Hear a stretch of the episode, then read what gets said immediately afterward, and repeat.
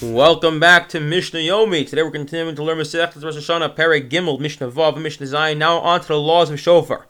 Shofar shenizdak v'divko. You have a shofar that splits in half, and you glue it together. Possible because it looks like now you have two shofars. You, can, you have to blow only one shofar. Dibek shiver shofar psula. If uh, the shofar breaks in half and you glue it together, also it's invalid. Naked. What if the shofar has a hole?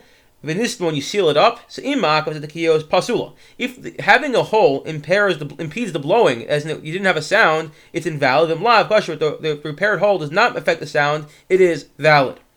Hatakil tochabar, a person blows into the shofar in a pit. Oh, dulos or into a cistern. Oh, piton, or in a large earthenware barrel. In kol shofar shama yotza. If you hear the sound of the shofar, you fulfill your obligation. In kol avara shama yotza. If you hear the sound of the echo, you're not yotze. And this is a big discussion about blowing into microphones and using microphones in general for brachos, etc. It may emerge from over here. Over a person is passing behind a shul, they walk behind the shul, or they live next to the shul. I'll call Megillah, and they hear the sound of the shofar of the sound of the Megillah being read on Purim. Im kivan liba yotza. If they say I want to, I want to fulfill my obligation through hearing it, they fulfill their obligation la yotza. If they not have in mind to fulfill their obligation, even though they heard the shofar or the Megillah, they do not fulfill their obligation.